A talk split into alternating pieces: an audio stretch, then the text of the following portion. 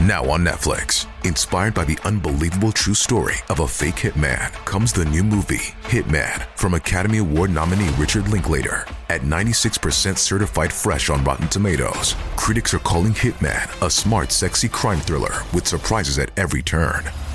Starring Glenn Powell and Adria Arjona, Hitman. Now playing on Netflix and in select theaters. Rated R. 7, 8 e 9 giugno 2024. Solo da ogni euro. Un weekend che è già una finale. Sconto del 24% su TV, audio, informatica ed elettrodomestici. Ogni euro. Spesa minima 299 euro, solo con un Euro Club. Esclusioni in negozi online. Uno spietato bisogno di emergere. Una violenza assurda e indifferente. Ed un omicidio che sconvolge per la sua efferratezza. Benvenuti a Direful Tales. Questo è il caso di Pietro Maso.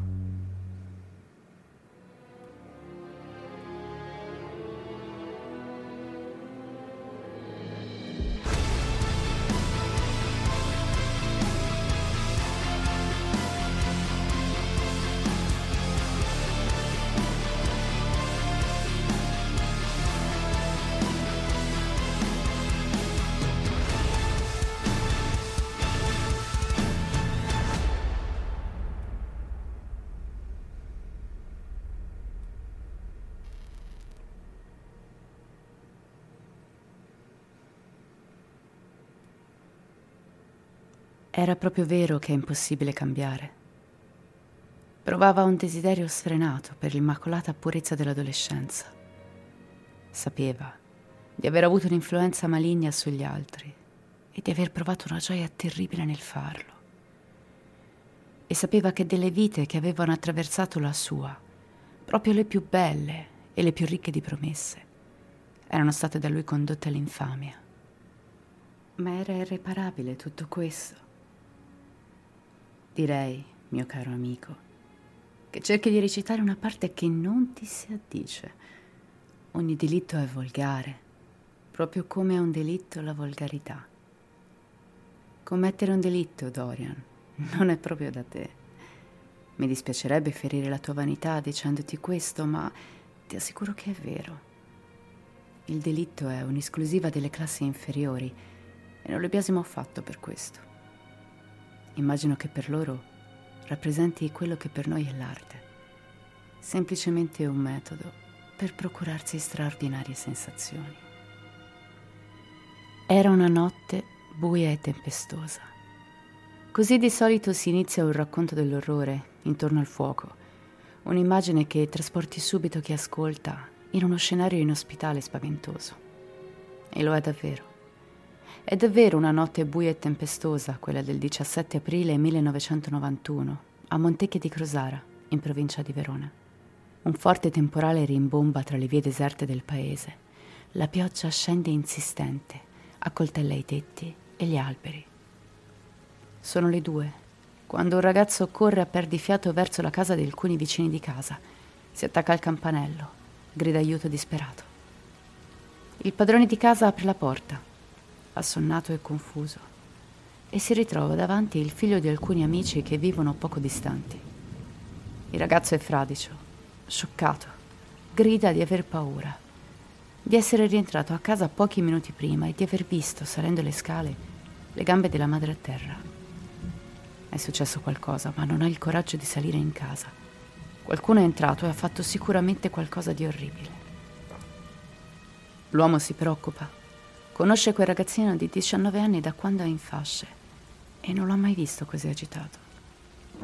Quindi prende il cappotto e si dirige a passo veloce verso l'abitazione degli amici. Arrivato, entra dal garage, sale le scale che conducono alla casa e raggiunge il salone. E là si trova di fronte a uno scenario raccapricciante. Il signor Antonio Maso e la moglie Maria Rosa Tessari giacciono a terra circondati da una pozza di sangue. Il liquido denso porpora è sparso ovunque, in sala, in corridoio, in cucina. L'uomo corre via, torna a casa e chiama immediatamente i carabinieri. Nel frattempo, il ragazzino crolla in preda alla disperazione. Trema a tal punto che è necessario l'intervento di un'ambulanza per sedarlo. Ma cosa è successo in quella casa di Montecchia di Crosara? Questa, come sempre, è una storia di mostri, soprattutto di uno, che si dimostra affascinante e inarrivabile, ma che come il nostro Dorian Gray nasconde un'anima deturpata dal suo stesso ego.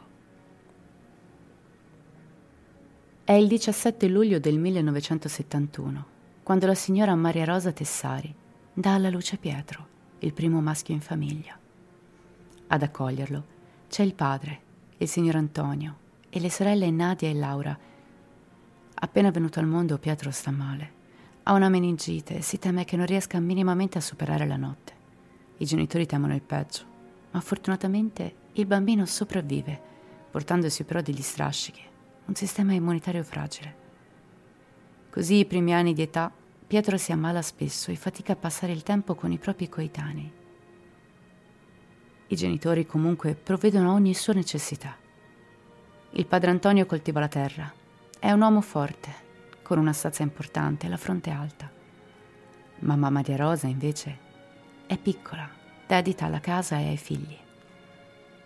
I due sono benestanti e con il passare degli anni il loro patrimonio cresce. Negli anni 90, infatti, il Veneto vede una ripresa economica importante.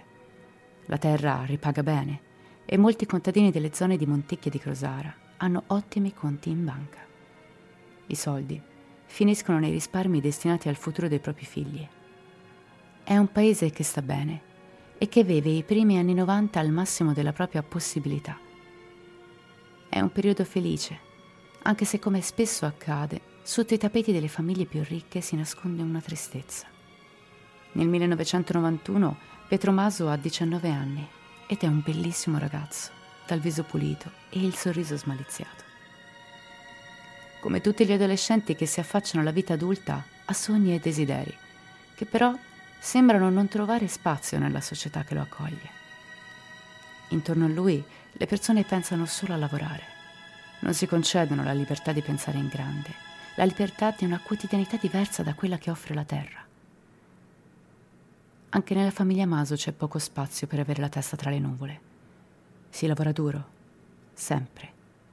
E se da una parte ai figli vengono forniti tutti i beni possibili, dalle scuole migliori ai soldi per i pagordi, non c'è un vero e proprio momento di unione familiare. Come spesso accade, si è talmente concentrati a non far mancare niente ai propri figli che ci si dimentica di dare quello che è più importante, attenzioni e affetto. Non fraintendetemi, Antonio e Maria Rosa non sono né crudeli né anaffettivi, semplicemente sono molto indaffarati sulle faccende quotidiane e non si concentrano su come si sentono i figli e su cosa stia succedendo nella loro vita. Qualcosa che volente o nolente ricade su Pietro che inizia a cercare fuori il suo bisogno di attenzioni e che a 19 anni vive solo per emergere dalla folla. Sogna il lusso, le belle donne e le macchine veloci. Da quel paesino veneto sogna le spiagge della Florida, una vita lontana, come quelle dei film, come quella di Don Johnson, l'affascinante poliziotto della serie tv Miami Vice. Pietro diventa ossessionato dall'immagine di quell'attore. Il personaggio preso da modello è bello, volivo, ha a che fare con la criminalità, guida auto veloci ed è sempre circondato da donne bellissime. Veste Armani, è spigliato e carismatico. Pietro inizia a vestirsi come lui, concentrando le proprie attenzioni sulla vita notturna. Ogni giorno si trova con gli amici al bar del paese, il bar John, dove gioca a miliardo. La sua stecca fortunata, la numero 8. Scommette, scommette tanto. 100.000 lire a buca per quegli anni sono moltissimi soldi. E poi, dopo un paio di birre, via, all'insegna della notte, come se fosse guidato dalla regina Mab. Col tempo, però, inizia a farsi spazio nel cuore di Pietro l'idea che essere come Don Johnson non sia abbastanza. È troppo facile essere l'ombra di qualcun altro. Chi vale davvero è qualcuno che si costruisce una sua unicità. Pietro non può essere la copia di qualcun altro. Pietro deve essere un personaggio a sé, qualcuno che tutti guardano proprio come lui guarda Don. Inarrivabile, bello, spigliato e ricco. E così il giovane esagera. Ogni sera studia un modo nuovo per lasciare tutti a bocca aperta. Veste abiti vistosissimi, balla sfrenatamente sul cubo, indossa accoppiamenti bizzarri. Sulle bocche dei giovani della notte c'è sempre solo il nome di Pietro Maso. E questo diventa un'ossessione, una malattia per il ragazzo, che è talmente preso dal far parlare di sé da non godere minimamente del suo successo. Ogni volta che arriva in discoteca lasciando tutti di stucco, sta già pensando a cosa inventare di ancora più sconvolgente per il giorno successivo. È un divo, è l'imperatore della notte. Le ragazze crollano ai suoi piedi, fanno la fila per passare qualche ora in sua compagnia. Gli amici iniziano a voler essere come lui. C'è un ragazzo, si chiama Giorgio Garbognin, ha 18 anni ed è un grandissimo amico di Pietro. In lui vede un modello da seguire, a tal punto di andare da Maso e dirgli insegnami ad essere come te. Pietro non potrebbe ricevere lusinghe migliori. Prende Giorgio sotto l'ala, lo porta dal suo sarto e gli fa cucire un vestito in stile Maso. Gli dà lezioni di vita e arriva perfino a insegnargli la propria gestualità e i modi di fare. Una copia di se stesso, anche se sempre inferiore. Fa lo stesso con Paolo Cavazza e Damiano Burato, il più piccolo del gruppo di amici. Ha solo 16 anni, è timido e impacciato. Pietro si sente un dio anche se di se stesso nelle varie interviste non parlerà in modo unico, ma bensì scindendo la sua personalità in due creature distinte.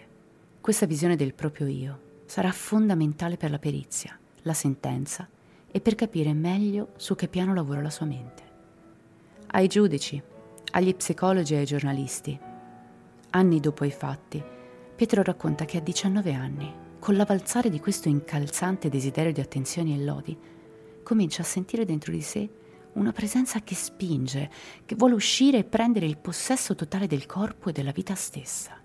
Questa presenza lui la chiama Maso, una presenza estremamente egoista che ripudia la personalità di Pietro, considerandola debole, ridicola. Maso è un antagonista che vuole emergere, controllare gli eventi e vivere solo ed esclusivamente di feste, donne e lusso sfrenato. È una figura estremamente attaccata ai soldi non curante dell'animo umano, sorda ai bisogni altrui. L'uomo racconta di come questa figura soffochi Pietro per arrivare con il tempo a sostituire completamente quella personalità, diventando un mostro narcisista e crudele. Attenzione però, non stiamo parlando di personalità multiple, ma di un lato nascosto del proprio io, a cui Pietro non riesce a dire di no. Quando ha 19 anni il ragazzo quindi in testa ha solo la bella vita, ma è una quotidianità che richiede un bel po' di soldi e quelli che i genitori gli forniscono settimanalmente, sebbene siano una notevole somma, non bastano. Pietro trova lavoro come commesso al supermercato, ma al ragazzo proprio non piace lavorare. Non ama farlo con la terra, così come non sopporta il dover sprecare intere giornate dietro una cassa. È denigrante, noioso, non è damaso. Così cerca di far girare le cose a modo suo, iniziando a rubare i soldi dalla cassa del lavoro. Un trucchetto di scatole cinesi. Un giochino che in capo a un anno gli permette di portare via illegalmente 250 milioni di lire. Un patrimonio immenso per un ragazzino di soli 19 anni nel 1991. Nel frattempo Pietro scivola sempre più giù nelle profondità delle proprie tenebre. Fa shopping sfrenato per colmare il proprio vuoto ma appena torna a casa per sistemare gli acquisti, sente che quella sensazione di appagamento è sparita, non basta più. Cos'è in fondo se non un ragazzo appariscente? Non basta quello che fa. Perché in fondo domani può arrivare qualcuno più trasgressivo di lui, più eccentrico. E questo non può succedere. Maso inghiotte Pietro. No, ci vuole qualcosa di più. È necessario fare qualcosa che sia veramente oltre il limite. E allora io ho detto faccio una cosa che gli altri non potranno mai fare, quella di uscire dai miei genitori. Pietro raggiunge l'amico Giorgio al bar John, dove il ragazzo sta giocando a biliardo con alcuni compagni. Fanno un paio di partite. Poi Pietro lo prende da parte e gli dice: Facciamo l'ultima e poi andiamo a fare un giro in macchina, ti devo parlare in privato. Così, dopo qualche buca, i due salgono in macchina e guidano per 15 km lontano dal paese. Giorgio è un po' impensierito. L'amico si comporta in modo strano. Ad un tratto Pietro accosta e ferma l'auto. Tira il freno a mano, guarda Giorgio e gli dice: Vedi Giorgio, mm, per fare la vita che facciamo servono soldi. Se vogliamo continuare a mantenere questi standard, serve avere un tesoro da parte, da subito. L'amico lo guarda. Va bene Pietro, e che facciamo? Una rapina? Pietro sorride beffardamente, ma lo sguardo è fermo e deciso. No, uccidiamo i miei genitori ed entriamo in possesso dell'eredità. Giorgio ha un accenno di esitazione, ma accetta praticamente subito il piano folle del suo compare. Pensate che disparità di ruoli c'è tra i due. Quanto sono diverse le loro personalità. Quella dominante e carismatica di Maso in contrapposizione con quella di Giorgio, remissiva e succube. Nei giorni successivi i due iniziano a pianificare il loro attacco. Ne parlano molto tra loro e realizzano che da soli non possono farcela. Hanno bisogno di un terzo uomo. Decidono così di tirare dentro l'amico Paolo Cavazza, coetaneo di Giorgio e anche lui più piccolo di Maso. Pietro parla del piano, ma il ragazzo si mostra riluttante. La faccenda non gli piace, è una follia. Non ci voleva. E soprattutto non esiste che qualcuno dica di no a Pietro Maso, il re. Così il diciannovenne eccentrico e pieno di sé decide di applicare una tattica. Inizia a isolare Paolo. Non lo fa più sedere in macchina con sé, non gli tiene più il posto al tavolo in discoteca. Gli parla, sì, ma come se fosse uno dei tanti. Un giorno Paolo decide di affrontarlo. Gli dice che non capisce il perché del suo comportamento, che ci sta male perché tiene molto al loro rapporto. Pietro lo guarda serio. Eh, ma allora non hai capito. Per salire nella mia auto devi essere sempre con me in ogni occasione, altrimenti vai con qualcun altro. Bastano queste poche parole. Paolo capisce a cosa si riferisce Pietro e la vita che fanno insieme è troppo allentante per rinunciare. Così il giorno dopo raggiunge Maso e Giorgio al bar John. I ragazzi stanno giocando a biliardo. Paolo prende una stecca e annuncia a Pietro: Gioco anch'io. In squadra con te. Maso ha il suo terzo uomo. Poi arriva il turno di Damiano Burato. Il ragazzo ha solo 16 anni ed è il cagnolino di Maso. Lo segue ovunque e lo teme. Pietro non deve nemmeno insistere che il ragazzo acconsente senza fare un fiato. Ci siamo. Da questo momento in poi, a guidare il corpo di Pietro, a detta sua, sarà sempre e solo Maso. L'ultimo briciolo di umanità lascia completamente spazio alla follia e al cieco egoismo. Maso sta emergendo ed è pericoloso e violento. È la determinazione che Pietro non ha mai avuto, quella repressa con forza per troppi anni. Maso è convinto, c'è chi dà la vita e chi la toglie. E lui in questo gioco della vita sarebbe stato l'angelo della morte. Il piano d'azione è cristallino nella sua testa Calcola la cifra che avrebbe ottenuto. Se parlassimo di euro parleremo di un milione. Maso sa che gli basterà per mantenere il proprio stile di vita per un anno e mezzo. Avrebbe dato ai complici il 20% a testa, tranne a Damiano, a cui avrebbe regalato un amplificatore di sua proprietà che serviva all'adolescente per suonare la chitarra elettrica.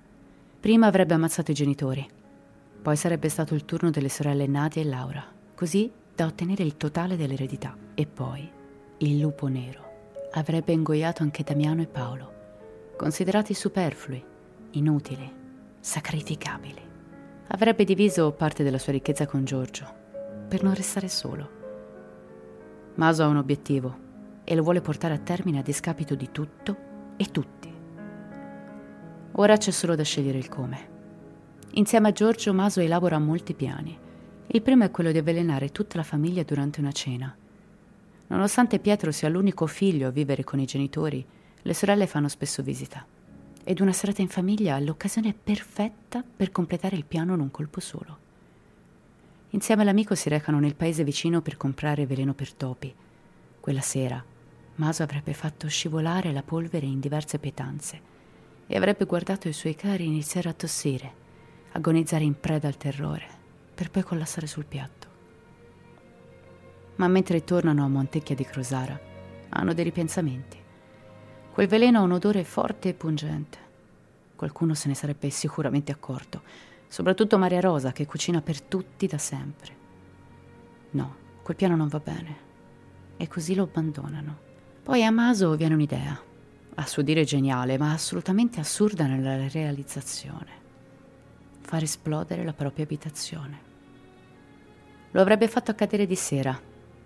Lui fuori a ballare, mentre i suoi... Boom! Un bel fuoco d'artificio che illumina il cielo notturno. Un fatale incidente. Che peccato.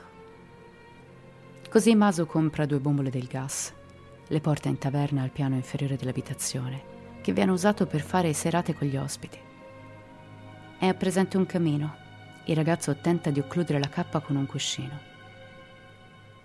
Il suo piano è quello di aprire le bombole del gas e collegare il tutto ad una sveglia. Questa avrebbe suonato in un orario in cui Maso sarebbe stato a ballare in discoteca. Il suono della sveglia avrebbe fatto scattare una miccia che avrebbe dato il via all'esplosione. È tutto pronto. C'è solo da aspettare che arrivi la sera. Quella mattina però il padre di Pietro scende in taverna per prendere alcune cose e si accorge delle bombole. Non sa spiegare il perché di quelle cose messe là, perché c'è un cuscino nella cappa. Qualcosa non torna.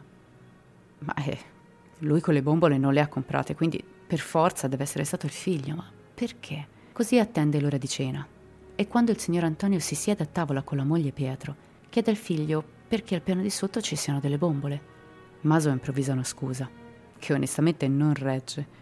Dice che gli servono per una festa che deve fare giù. Forse prenderà anche una macchina del fumo. E il cuscino nel camino? Beh, è una primavera gelida. Dalla cappa entrava freddo e lui ha rimediato con la prima cosa che ha trovato. Maso parla scocciato, non ha voglia di dare troppe spiegazioni. I genitori si guardano. Tutto quel discorso della festa non torna, c'è qualcosa che proprio non va. Ma lasciano perdere. In famiglia non c'è molto tempo per parlare di queste cose. E di certo non vanno a pensare che il figlio voglia ucciderli. Anche se la signora Maria Rosa non resta totalmente indifferente all'accaduto.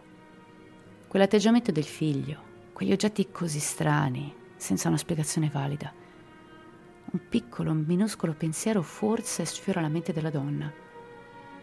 Il giorno dopo, infatti, Maria Rosa sta lavando i piatti. È pensierosa, persa nella schiuma della spugna che passa distrattamente sulla stoviglia. Suo figlio le sta alle spalle. La donna fa scivolare lentamente il piatto nell'acqua tiepida del lavandino. Pietro, dice senza voltarsi, ma tu ci vuoi bene? Il ragazzo si gela. È una frazione di secondo, un lampo, una scheggia. Pietro per un attimo si affaccia dagli occhi di Maso. Quella è sua mamma. Ma quella brevissima esitazione viene ingoiata in un istante. Ma che discorsi fai? Certo che vi voglio bene. La canzone a Maso. È un silenzio inquietante quello che segue. Il figlio esce dalla cucina. La madre riprende le faccende domestiche. Chissà se quella risposta è abbastanza per grattar via il dubbio dalla sua mente. Passano i mesi. Maso vuole portare a compimento il suo progetto. Bisogna far qualcosa. Prende nuovamente da parte Giorgio, sempre al Bargion, sempre di fronte a quel biliardo, testimone dei più spregevoli scambi tra i giovani. Giorgio, ascoltami bene. Oggi pomeriggio mia madre deve andare al suo gruppo di preghiera, ce la devo portare io in macchina. Tu vieni con me a casa poi sali sul sedile dietro e la portiamo insieme.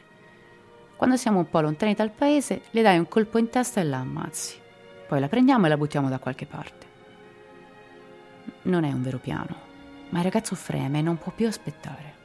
Maso esce dal bargion con Giorgio. Prendono l'auto e tornano a casa. Appena arrivati, Giorgio prende dalla cucina un pesante batticarne.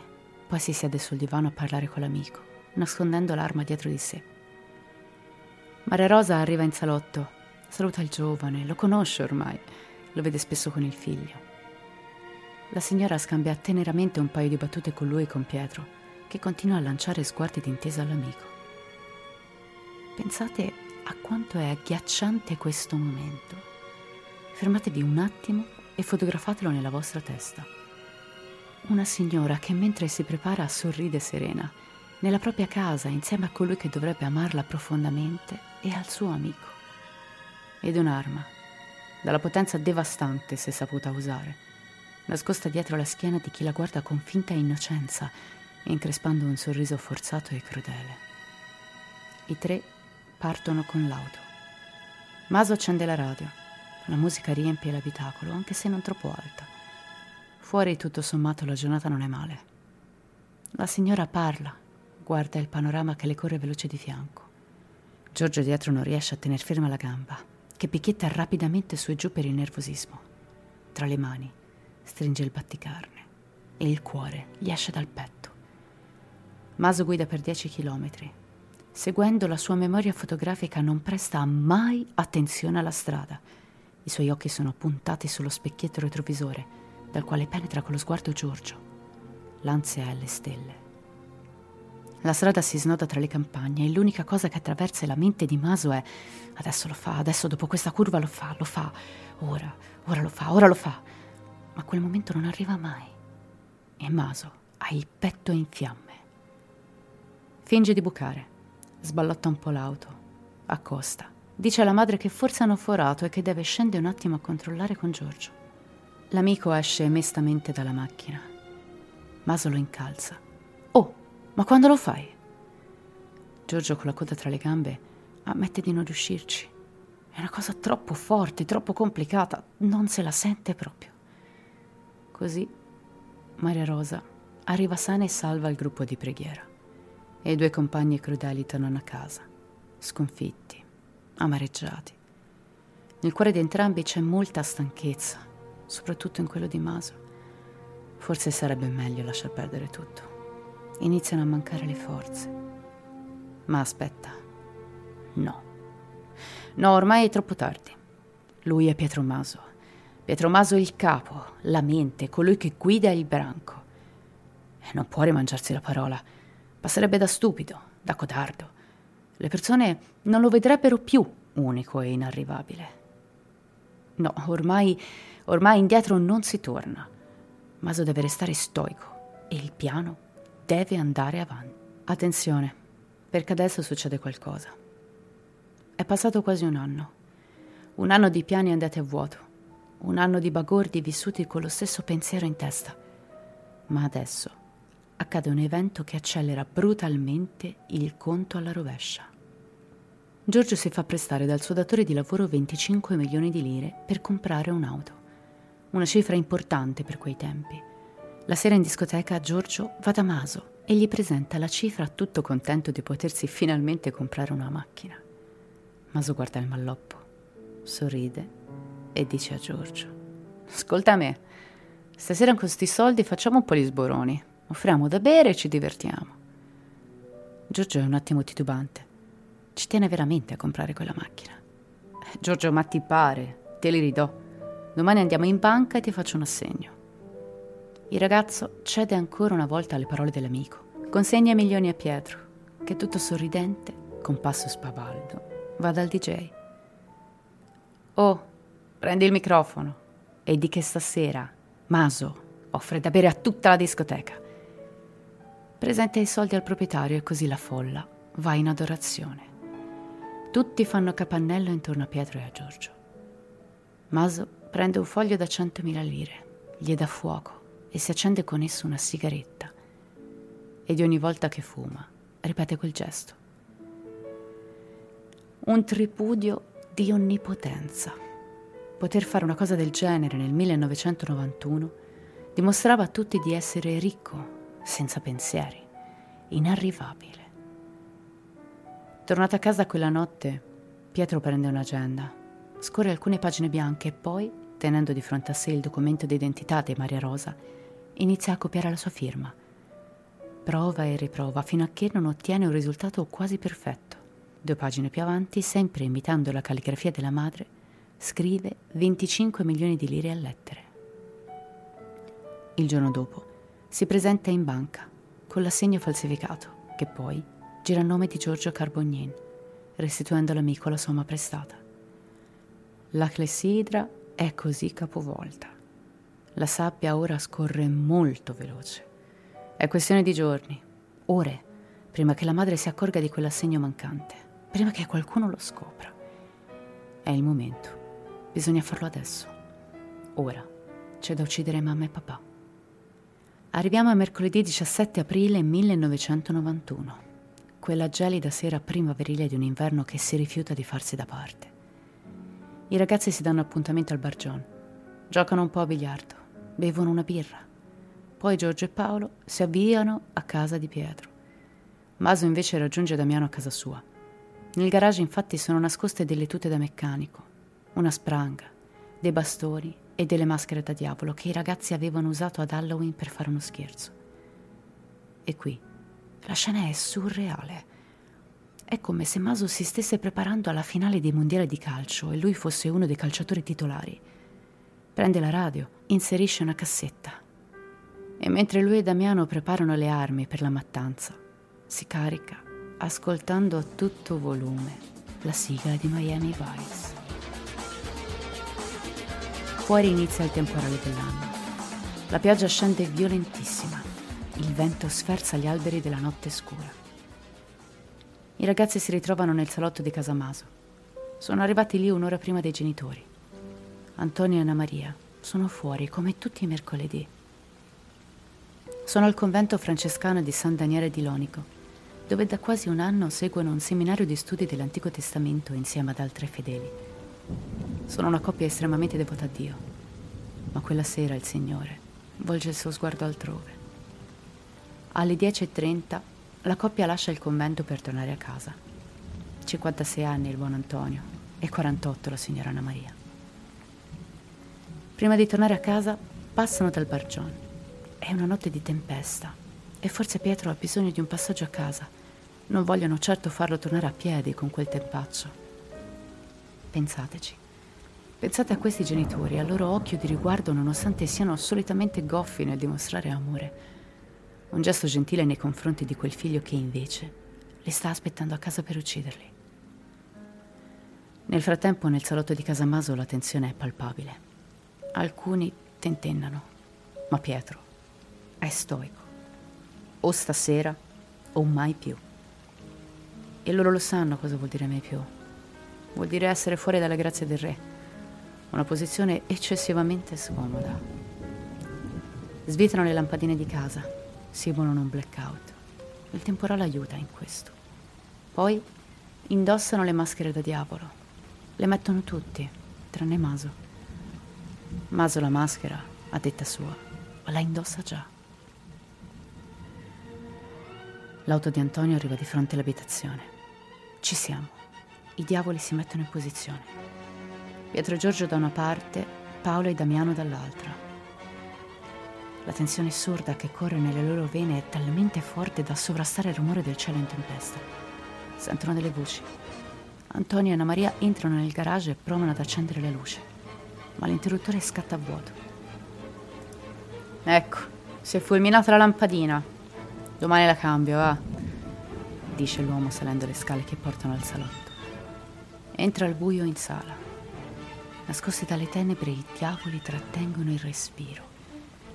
L'uomo fa qualche passo per raggiungere il secondo interruttore. Quando, come un fulmine che squarcia l'inchiostro corbino, Maso colpisce il padre con la spranga, spalancando le porte dell'inferno. Insieme a Giorgio si accaniscono sul padre, che tenta di difendersi ma è preso alla sprovvista e a terra, dolorante. Nel frattempo la signora Maria Chiama il marito che non le risponde. Tra i tuoni e la pioggia incessante, la donna sembra percepire dei rumori strani. Così sale le scale. Ad accoglierla i colpi violenti di Paolo e Damiano che la aggrediscono con delle padelle. Il temporale come un'orchestra agitata accompagna la mantanza. La ferocia si abbatte per minuti interminabili. Antonio tenta di sopravvivere È un uomo solido, attaccato alla sua vita fatta di cose semplici ma, ma sicure e non vuole andarsene così. Ma è stremato, distrutto. Giorgio lo finisce a pestoni, piazza il suo stivale sulla gola e spinge con tutta la forza che ha in corpo. Dal salotto Paolo grida: Pietro! Questa non vuole morire! Maso, un'ombra nera silenziosa che si muove tra le trame di luce che filtrano dalla finestra, raggiunge la madre in salotto. La guarda. Per lui quella terra non è la donna che lo ha cresciuto, è spazzatura ingombrante. Prende del cotone e lo caccia in gola alla madre. Si fa portare un sacchetto di nylon dalla cucina, glielo mette in testa e la soffoca. La clessidra si ferma. La sabbia cessa la sua discesa. Sono passati 53 minuti. È servita quasi un'ora per uccidere coniugi Maso. La coppia ha sofferto per quasi un'ora prima di spegnersi. La mattanza si è compiuta. I ragazzi si tolgono le maschere. Sono stanchi, confusi. Si tolgono le tute, si cambiano. Maso va in bagno si lava le mani dal sangue, si guarda allo specchio. Niente. In quel riflesso non c'è niente, solo oscurità, vuoto. Non c'è soddisfazione, non c'è trionfo né gloria, solo un immenso buco nero, il male completo che lo osserva dall'altra parte di se stesso. Bisogna sbrigarsi, c'è da costruire un alibi. Il tempo stringe, forse qualcuno ha sentito qualcosa le grida, i colpi. No, è impossibile. Il temporale urla troppo forte. C'è da spostare i corpi, però. L'idea originale era quella di caricarli in auto e gettarli in discarica. Ma ora che i coniugi sono riversi sul pavimento, nessuno ha il coraggio di toccarli. Forse ora è tutto più nitido, lucido. La realtà delle loro azioni gli spaventa. Così, una volta ripuliti i giovani guidano verso la discoteca. È importante farsi vedere in giro, è importante avere un alibi. Il primo locale gli nega l'accesso. All'interno sta avvenendo una festa privata, così i ragazzi entrano nella discoteca successiva. Bevono, parlano, ma Maso è distratto. Non gli interessa star lì. Gli servono solo quelle poche ore per dimostrare la sua estraneità ai fatti. Non sente niente. Non c'è un sentimento dominante, anzi, le emozioni hanno proprio lasciato il suo corpo. Si fanno le due di notte ed è ora di tornare a casa.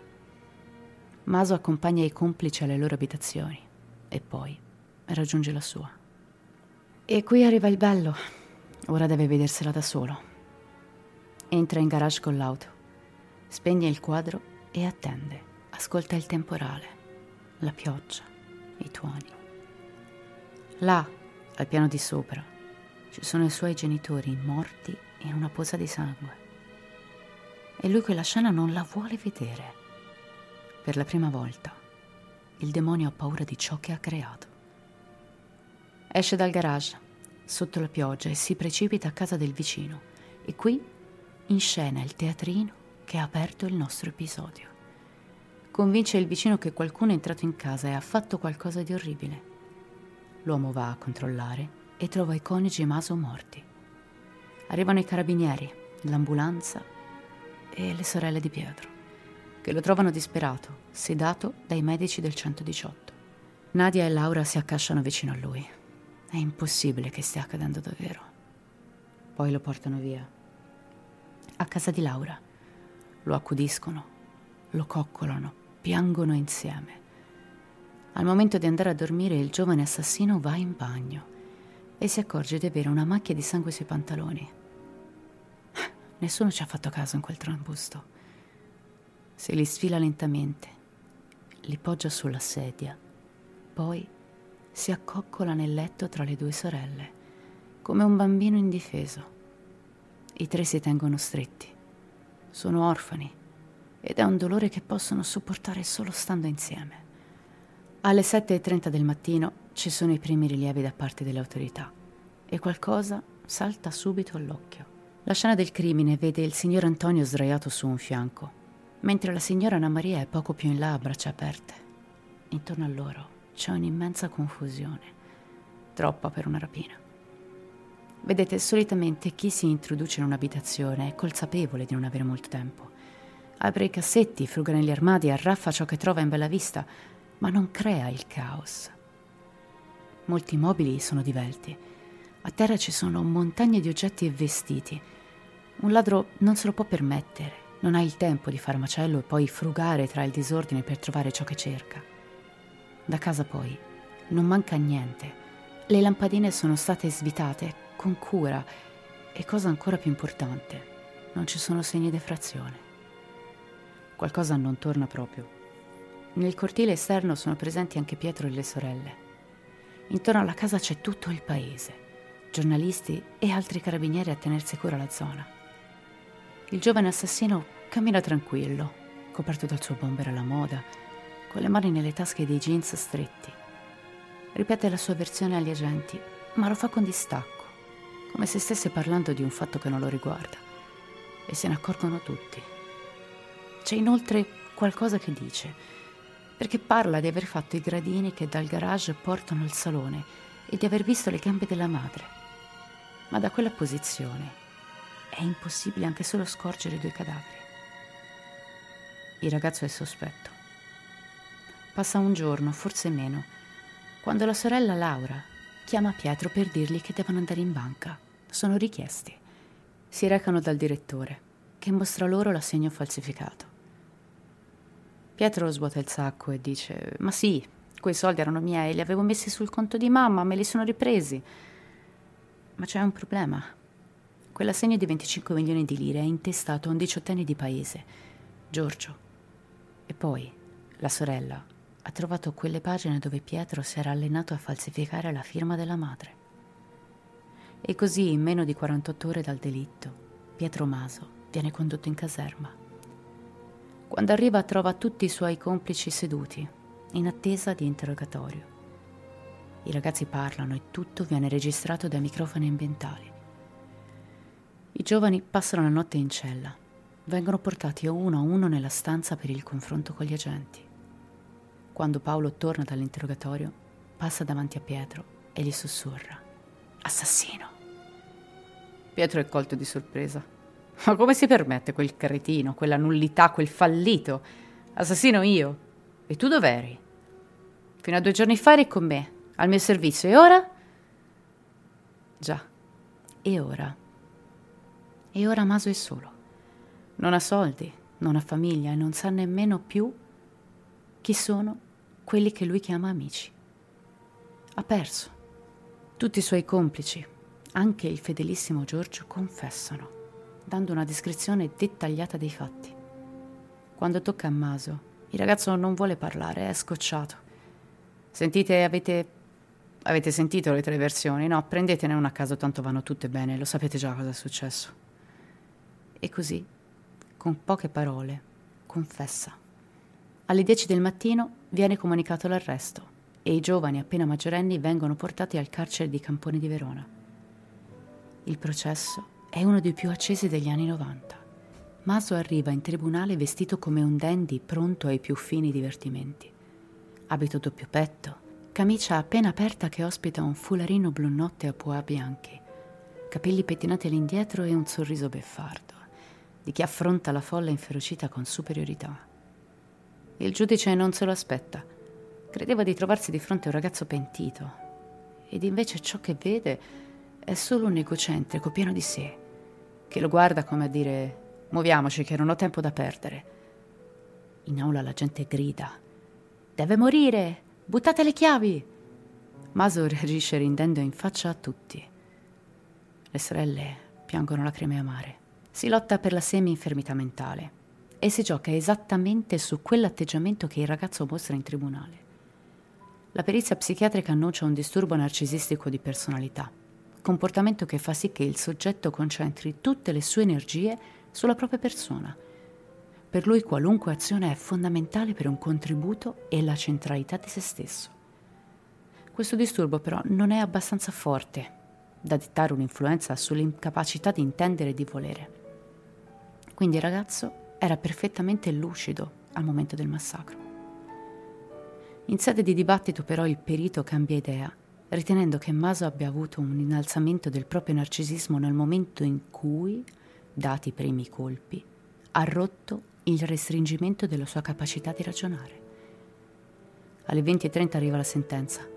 La Corte riconosce il vizio parziale di mente. I presenti insorgono. Si arrabbiano e gridano così forte che il giudice è costretto a minacciarli di estromissione dall'aula.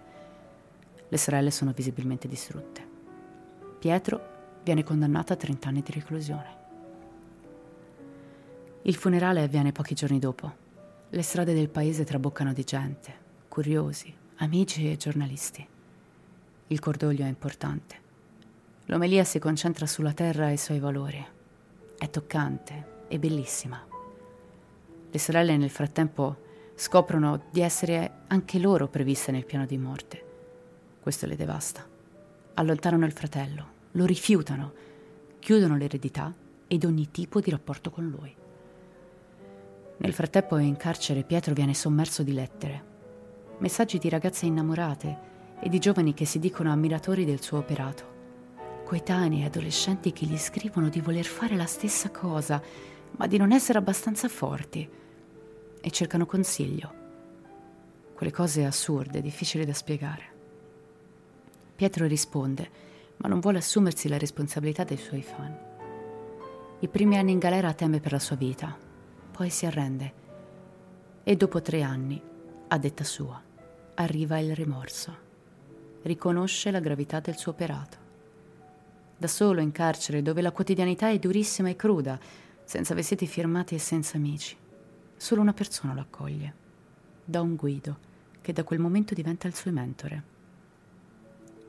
Maso racconta che sotto la guida del prete riscopre Dio e riesce anche a riallacciare il rapporto con le sorelle. Nel frattempo incontra una donna con cui costruisce una storia d'amore.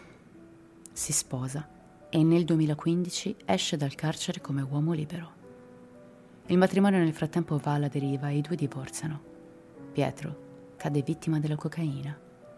E qui accade qualcosa di profondamente inquietante, che invita tutti noi a riflettere. Come accade per molti tossicodipendenti, Maso fa una ricerca spasmodica di soldi.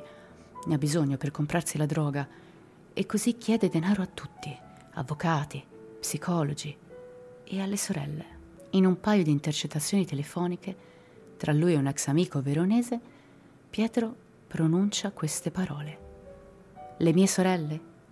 Su di loro devo finire il lavoro di 25 anni fa. Nadia e Laura inorridite denunciano il fratello e vengono messe sotto un programma di protezione. Pietro sembra aver voglia di ricominciare ma il giudice lo scagiona e quella frase tanto ambigua e terrificante cade nel dimenticatoio, insieme al rapporto che i tre fratelli erano riusciti a ricostruire.